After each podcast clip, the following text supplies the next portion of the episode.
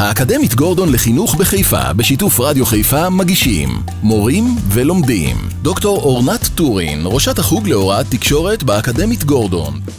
הרומן הרומנטי הוא שם נרדף לספרות נמוכה שאינה מאתגרת אינטלקטואלית, ומחתימה את קוראותיה באות קין של רדידות. בהרצאה זו אעסוק בשאלת מהותו ומאפייניו, הרקע להתפתחותו וסוד ההצלחה של הרומן הרומנטי. בשביל להבין את זה צריך להתחיל מג'יין אר, 1847. הסיפור מתאר מפגש בין נערה אסרטיבית, יתומה וחסרת כל, לרוצ'סטר, האציל הקודר, אדון האחוזה. 160 שנה אחרי כן, ב-2011, 50 גוונים של אפור, עדיין מספר לנו על נערה צעירה ולא מנוסה, אשר פוגשת גבר מבוגר ועשיר ממנה, ונכנסת להרפתקה מסעירה שבסיומה הוא יתרכך ויאספנה אל צל קורתו. האם הרומן המונומנטלי של שרלוט ברונטה, פאר הספרות האנגלית הקלאסית, וגם 50 גוונים של אפור של איי-אל ג'יימס משתייכים לאותו הז'אנר? כנראה שכן. אילו תנאים צריכים להתקיים בסיפור כדי שיוגדר כרומן רומנטי? ראשית, רומן רומנטי מוגדר לפי נושא העלילה, כי רומן יכול לעסוק בנושא אהבה ולתאר התפתחות של יחסים רומנטיים בין שני אנשים, ובכל זאת לא להיחשב כרומן רומנטי, כגון החטא ועונשו. כדי שיחשב כרומן רומנטי, צריכה מערכת היחסים בין הגיבור והגיבורה, נניח בין אה, סוניה לרסקולניקוב, להיות בחזית העלילה, להוות את הציר העיקרי סביבו נע הסיפור. תיאור של יחסים אלו, במקביל לאירועים היסטוריים, לתעלומת רצח, או ביחס למערכות יחסים אחרות ברומן, ישלוף את הספר מן הז'אנר. מאפיין שני של הסוגה היא קבילותו לנוסחה נוקשה. הרומן הרומנטי מציע סוף טוב, ובדרך כלל חתונה. ספר יכול למלא את התנאי הראשון, תיאור אהבתם של שני אנשים בלבד, למשל, חלף עם הרוח. אך אם הסיפור יסתיים בפרידה, במות אחד הגיבורים, או בחוסר בהירות כלפי עתידם, זה לא יהיה רומן רומנטי. אם כן, מה יש בסוגה שלפנינו? מה כוללת העלילה? ובכן, העלילה היא אחת, בין אם היא מתרחשת במדבריות ערב או בטירה סקוטית.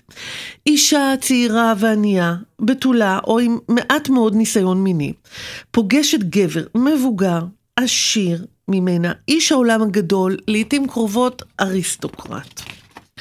המפגש ביניהם מוליד סדרה של קונפליקטים. יכול להיות שהוא יאשים אותה בגניבת דעת, באינטרסים סמויים. היא תגיב בחימה.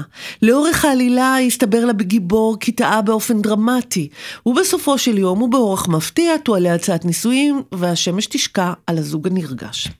איך ייפגשו השניים? הרי הם נעים בעולמות מקבילים. היא מחשבת פרוטה לפרוטה כדי לקנות שמלה אחת טובה, והוא בעל אחוזה מזה שמונה דורות.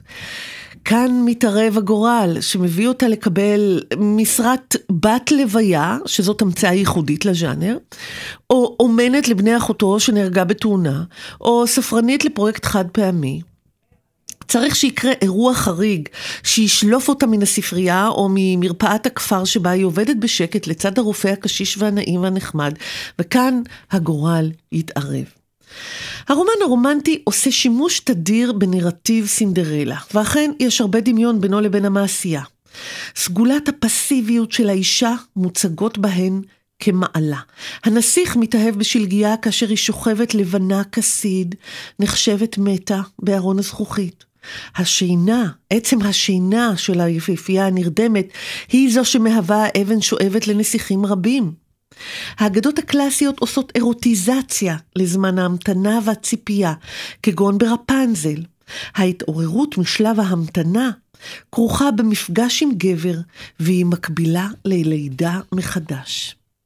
המסר שהרומן הרומנטי מעביר לנשים דומה מאוד לזה המועבר על ידי המעשיות.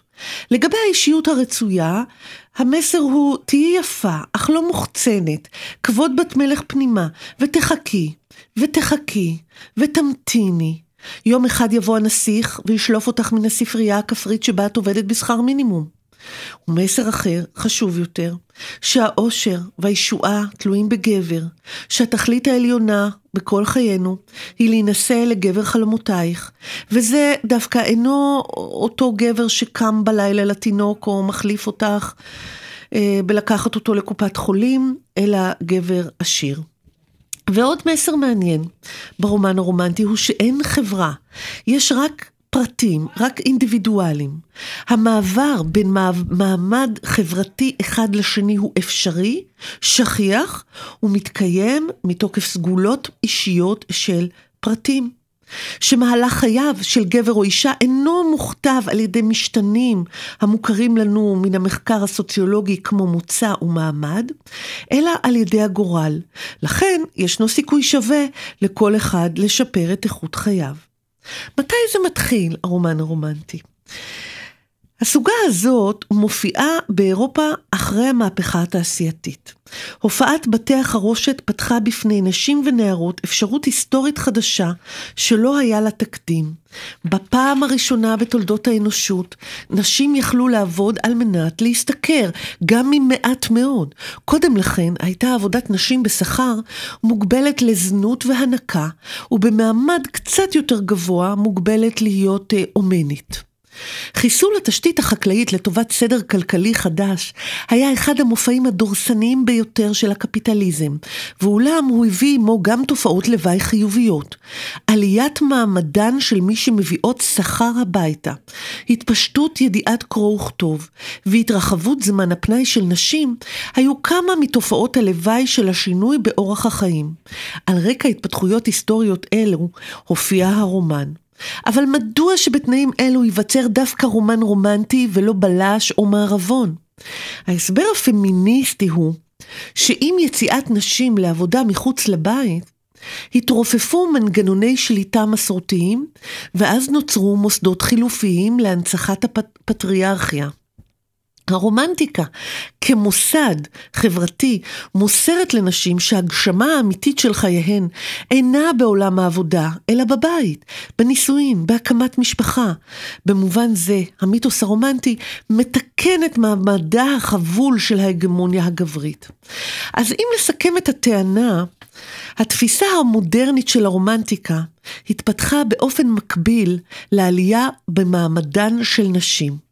ככל שהבסיס הביולוגי איבד את הרלוונטיות שלו להבניית היתרון של גברים על נשים, נוסדו מוסדות אלטרנטיביים לבינוי העליונות של הגבר. חיזוק לטענה זו היא העובדה שהרומנטיקה התפתחה בצורה האינטנסיבית ביותר בארצות מערביות, ובמיוחד היכן שקיים התיעוש החזק ביותר. רומנטיקה התפתחה באירופה ובארצות הברית, ולא באסיה, לא באפריקה ולא במזרח התיכון.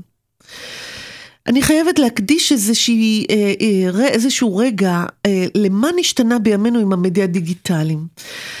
הוצאות של ספרות נוסחה הצליחו לרטון לטובתם את תופעת מכשירי הקריאה והאפשרות לצרוך טקסטים באמצעות הטלפונים הניידים בכל זמן ומקום.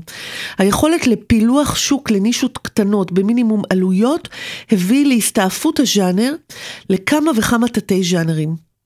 נוצרו סוגות חדשות הפונות לקהלים ממוקדים, כמו רומן רומנטי הומואי, דרגות שונות של אירוטיקה וסקס, ערפדים רומנטיים, פרנורמלי, ספרות לרווקות, ספרות לצעירות עד גיל 18, לדתיות ולחובבי זומבים.